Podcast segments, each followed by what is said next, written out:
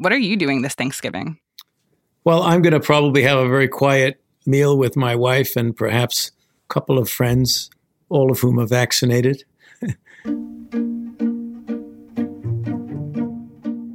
That is, of course, Dr. Anthony Fauci, who has become a very familiar voice for many Americans during the pandemic. He's now the chief medical advisor to the president, and we wanted to check in with him as we approach Thanksgiving.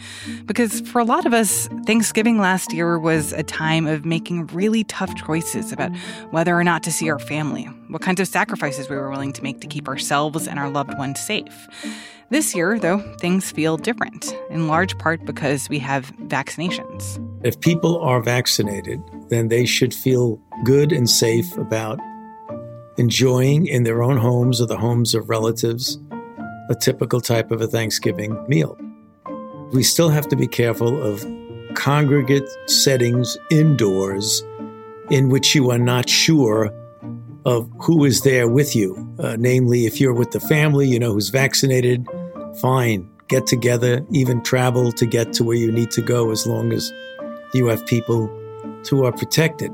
But if you're going to go out in the outside community in a congregate setting, uh, we have to really still continue to abide by the recommendations of the CDC, which means that even people who are vaccinated, given the dynamics of infection, that we need to wear masks in an indoor setting. From the newsroom of the Washington Post, this is Post Reports. I'm Martine Powers. It's Monday, November 22nd. Today, a conversation with Dr. Anthony Fauci. We cover a lot of really useful advice about why you should get a booster and how you can gather safely with family over the holidays. Plus, we cover how Dr. Fauci feels about having his job and science politicized. For some of us, even those of us who are vaccinated, going to a, a, Thanksgiving with family where there are either going to be children who are not yet vaccinated or family members who refuse to get vaccinated. I know that's a point of conflict or tension in a lot of people's lives right now, but how would you advise people to navigate those situations of going to a Thanksgiving where they're not 100% sure or are 100% sure that there will be at least a couple people there who are vulnerable? Well, the children versus the adults, I think, are two separate situations because the easiest way to protect children is to surround them with vaccinated people. And now that we have the capability of vaccinating kids who are 5 to 11 or 5 and older, that we should do what we can to get them vaccinated. But if they're not, if they're your children or your grandchildren, then I mean, obviously you you you have to feel comfortable the risk isn't zero, but it's very low mm-hmm. to have them with you in the home without having them have to wear masks in the home. It's a little bit different. I mean, I think it depends on individuals' uh, willingness to take risk. So if you are vaccinated and you have all of the vaccinated people in the home, it's extraordinarily low risk. There's no risk at zero with this virus, but it's really, really very low. If you have people who are unvaccinated who are part of the gathering for a dinner where most of the people are vaccinated, we have a couple of people who are not.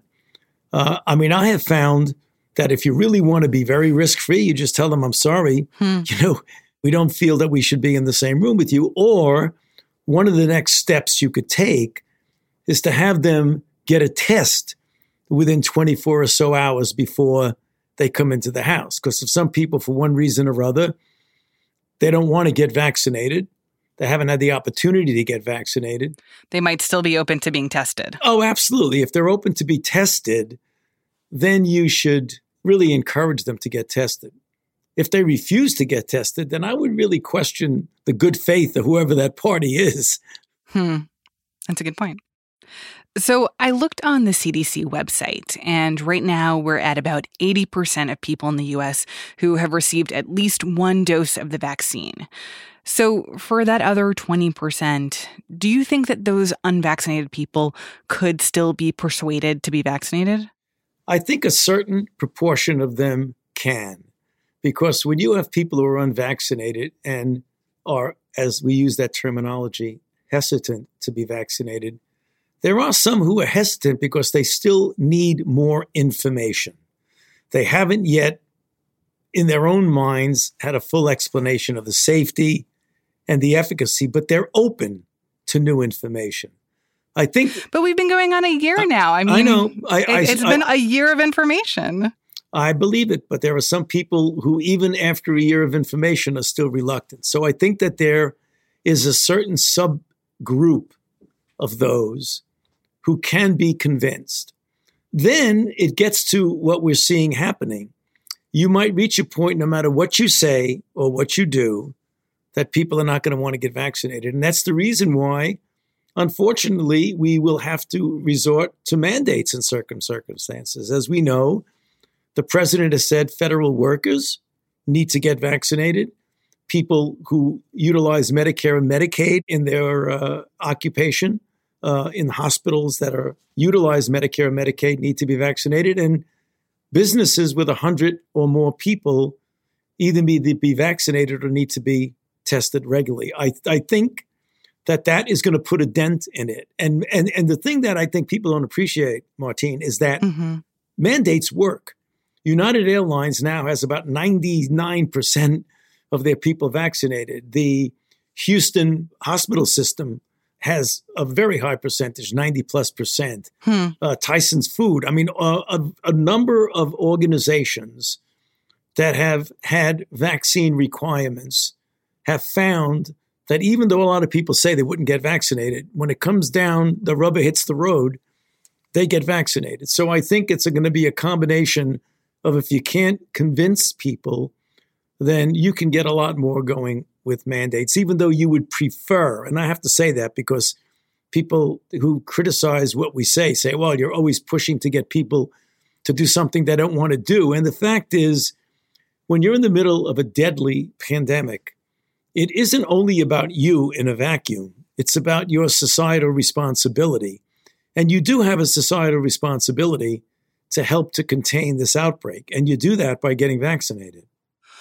Well, so can I ask? Eh, it does seem like at this point, the administration's efforts are focused really largely on vaccinations, on mandates.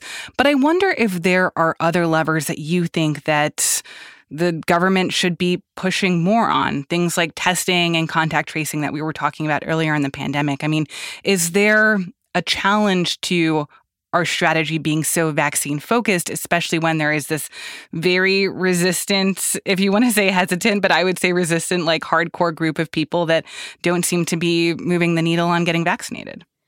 Well, I think what's being underestimated is the effort that the administration is putting now in making point of care sensitive and specific tests widely available now invested billions of dollars to the point where we hope to get more than 200 and as much as a half a billion tests available per month, at least 200 million per month, and likely a lot more. So there is a big push. It isn't only isolated, unidimensional with vaccines. We don't want to underestimate the importance of vaccines, but we also are pushing very hard to get easy point of care 15 minute sensitive tests available.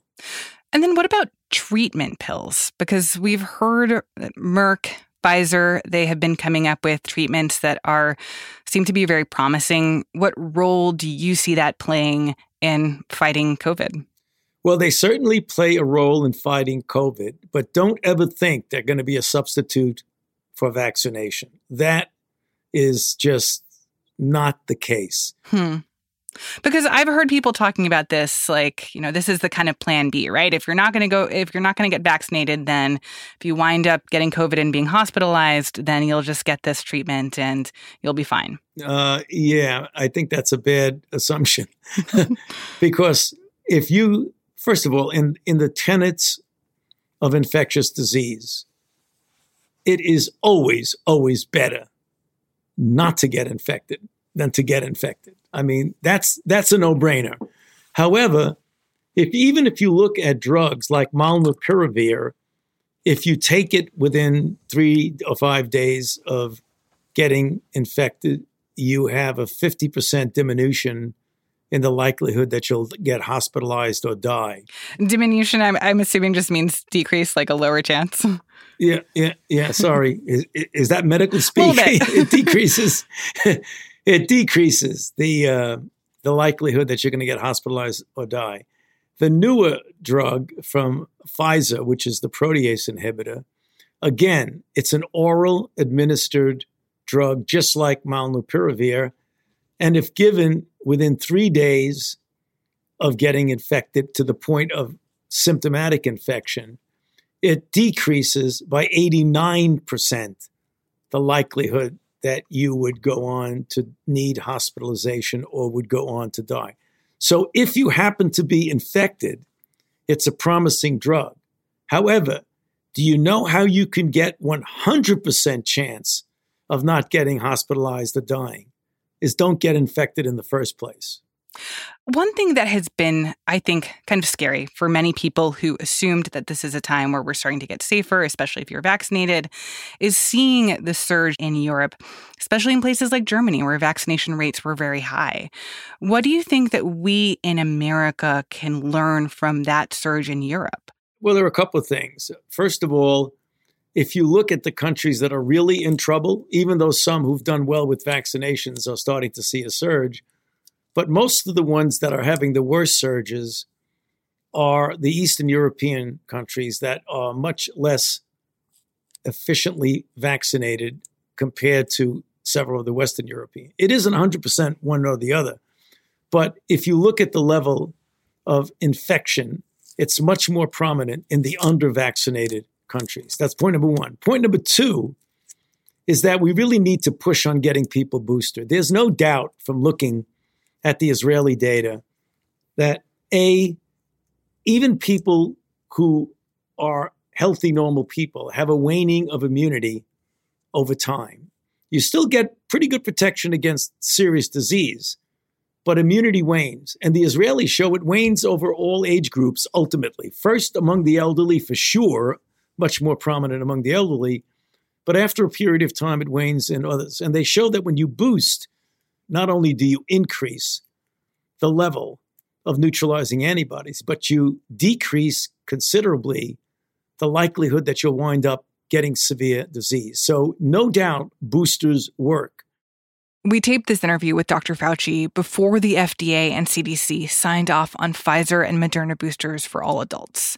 And we asked Dr. Fauci about this tension within the government between people like him who thought that everyone should get a booster as soon as possible to give us all optimal immunity, and people who thought that boosters should be reserved for the most at risk population. I asked him, what about the argument that many people in the world still don't have access to a first dose? Shouldn't we focus on vaccinating them? I think, Martine, with all due respect, you're conflating two things that shouldn't be conflated. So let's take the need for vi- vaccines in the developing world. Uh, I am a strongest proponent that you could imagine that we have a moral obligation, not only us, but the rich countries of the world, to make sure that we get doses to people in the developing low and middle income countries. And we are already doing more than any other country, all other countries combined. We have given or will give 1.1 billion doses. We've given $4 billion to COVAX. And we're putting a major effort into expanding the capacity of companies for the sole purpose of making doses for the developing world.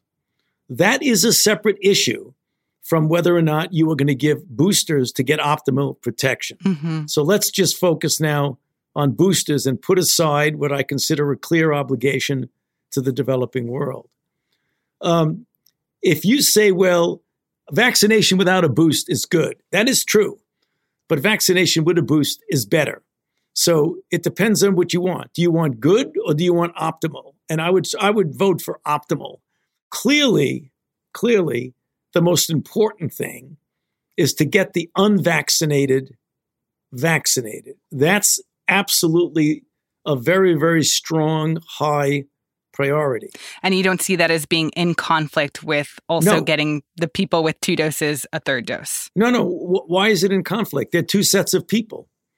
Mm-hmm. You're getting people. Well, the, the the people who would look at the at the third dose and say, "Well, isn't this evidence that the vaccine isn't as effective as people described it at the beginning?" Uh, no, not at all. I'm sorry, I would have to argue that. Mm-hmm. So you want to say, guess what? Just because you need three doses, I don't want to get two doses. sorry, it doesn't necessarily make sense to me, but that is how a lot of people have seen it. Yeah, no, I mean I could understand that it isn't that the vaccine is not effective, is that the optimal protection, when we look back and it almost certainly will be three doses for the mRNA at least. When we did the original studies, it was an emergency situation. We had to get vaccines out to people. So we did a prime and a boost that was three to four weeks later. It would have been nice if we had a year and a half to do an extended phase 2A and 2B study to determine what the right duration is, what the right interval between doses are. Is it six months? Is it eight months? It is three months. But we didn't have the time to do that. We were in an emergency situation.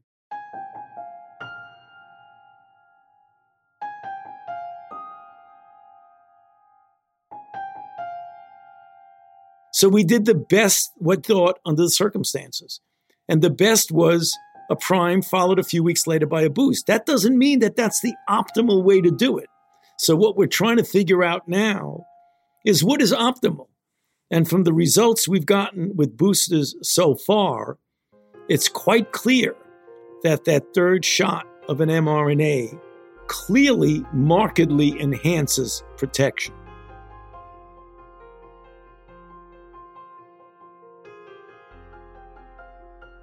After the break, why Dr. Fauci is getting death threats. You, Dr. Fauci. I hope they put you in a cage with a bunch of flies and let them eat you. And then I hope they hang you from the highest tree. And what he thinks it says about America today. As you can probably tell from that tape, this part of the conversation might be a bit upsetting for some listeners. We'll be right back.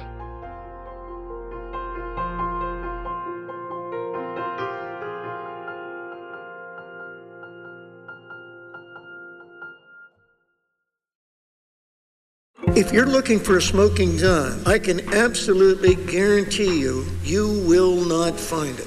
In October 2001, a series of letters filled with a deadly powder called anthrax were dropped into the U.S. mail system. What started as an unprecedented case turned into an unsettling mystery. Who sent these deadly letters? And why? From Campside Media and Sony Music Entertainment, I'm Josh Dean, and this is Cover Up Season 4 The Anthrax Threat. Available now. For the past year and a half, Dr. Fauci has become this incredibly high profile figure. For so many people, he is beloved. This public health official who held the country's hand during the worst of the pandemic, who stood up for science in the moments that mattered, and became kind of a hero. But a lot of Americans do not trust Dr. Fauci. Some of them even hate him. And since the beginning of the pandemic, he and his office have been the targets of vitriol and sometimes even threats. Threats that sound like this You, Dr. Fauci. I hope they put you in a cage with a bunch of flies and let them eat you. And then I hope they hang you from the highest tree. This is a message that was left on Fauci's voicemail last month. It is one of a huge collection of threatening recordings that was obtained by our colleagues at the Post. Hey, Fauci, you evil f- I forgot to mention, your demise is self orchestrated, you piece You're not going to get away with this. Now you've been exposed. You evil f- Your days are numbered. Rotten hell, you're one of the sickest, most psychopathic individuals on this planet, and humanity is coming for you. There will be Nuremberg 2 when you're done, because you're you you are a sick, satanic, demonic piece of. These threats came after a campaign by an animal rights group with connections to conservative operatives. According to health policy reporter Yasmeen Abu Talib, this is just the latest coordinated attack against Fauci and his office. So we're talking about thousands of calls. In one 36 hour window, his main office line received 3,600 calls. His staffers had to stop answering the phone. For his main office line, just his personal assistant answers that phone. She couldn't answer it for two weeks because it was so overwhelmed with calls. And the public inquiries line, which is manned by only two staffers, couldn't answer the phone for about a week because they just didn't want to subject staffers to the abuse that was coming in on those phone lines. These threats aren't new, and they demonstrate how much the experience of being a public health official has changed, in part because of political polarization. Dr. Fauci is probably the most prominent example, but throughout the pandemic, we've seen public health officials resign at alarming rates because of the burnout and the hostility that's been directed towards them from the beginning because a lot of people just don't want to follow the public health guidelines that we've had to during this pandemic. They've been difficult. And I think they take out that anger and resentment on the health officials who are telling them what they should do. One thing that I've noticed about Dr. Fauci is how he toes this line between trying to be transparent and honest about the reality of things, but also trying to be optimistic. You can hear it in his public statements at many points in the pandemic that if we take the right steps, if we work together, if we listen to science, then we can really turn things around.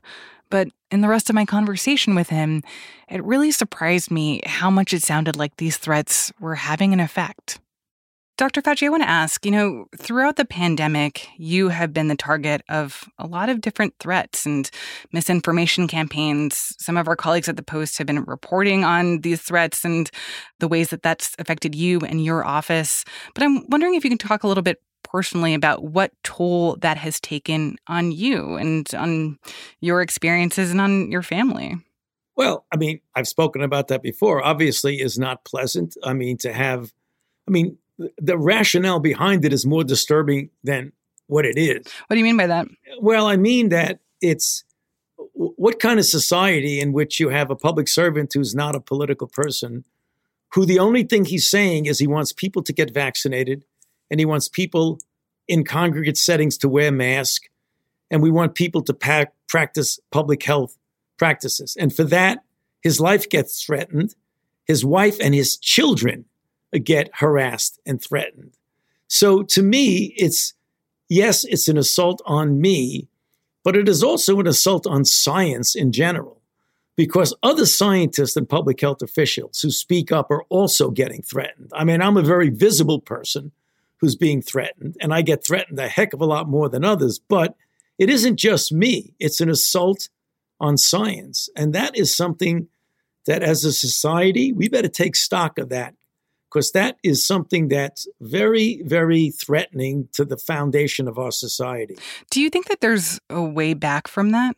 Uh, I don't know. Do you have any ideas? Because I frankly don't, and I'm not even sure that I believe that there is a way back. and, and that's why I'm I'm not semi facetiously saying, "Do you have any ideas?" Because what has happened is that we are right now, for anybody paying attention to it, in the midst of a very, very divisive country. There's no doubt about that. And divisiveness is bad under any circumstances. Divisiveness is catastrophic when it occurs in the middle of a deadly pandemic because we take our eyes off the target that the common enemy is the virus. And if you look around and you were coming from Mars and landed here, you would think that the common enemies was each other, and it isn't. So there's no room for ideological bents in any way when you're looking at public health principles. Public health principles are immutable, they're very clear. You don't have a public health principle of one type if you're a Democrat or another type if you're a Republican. They're independent of politics. We seem to have made them linked to politics in many ways. You look at the map of the country, and the undervaccinated and higher levels of infection clearly are much more predominant in the red states. That should never be. There's no reason from a public health standpoint why that should occur. Dr. Fauci, one last question. Um, we started talking about Thanksgiving, and I just want to ask you what are you grateful for this Thanksgiving? Well, I'm grateful that we are making progress, that we have a tool available, that if we utilize it, we can put an end to this. If we got virtually overwhelming majority, close to all the people in the country vaccinated, we would not be in the situation. So I'm grateful for what we have.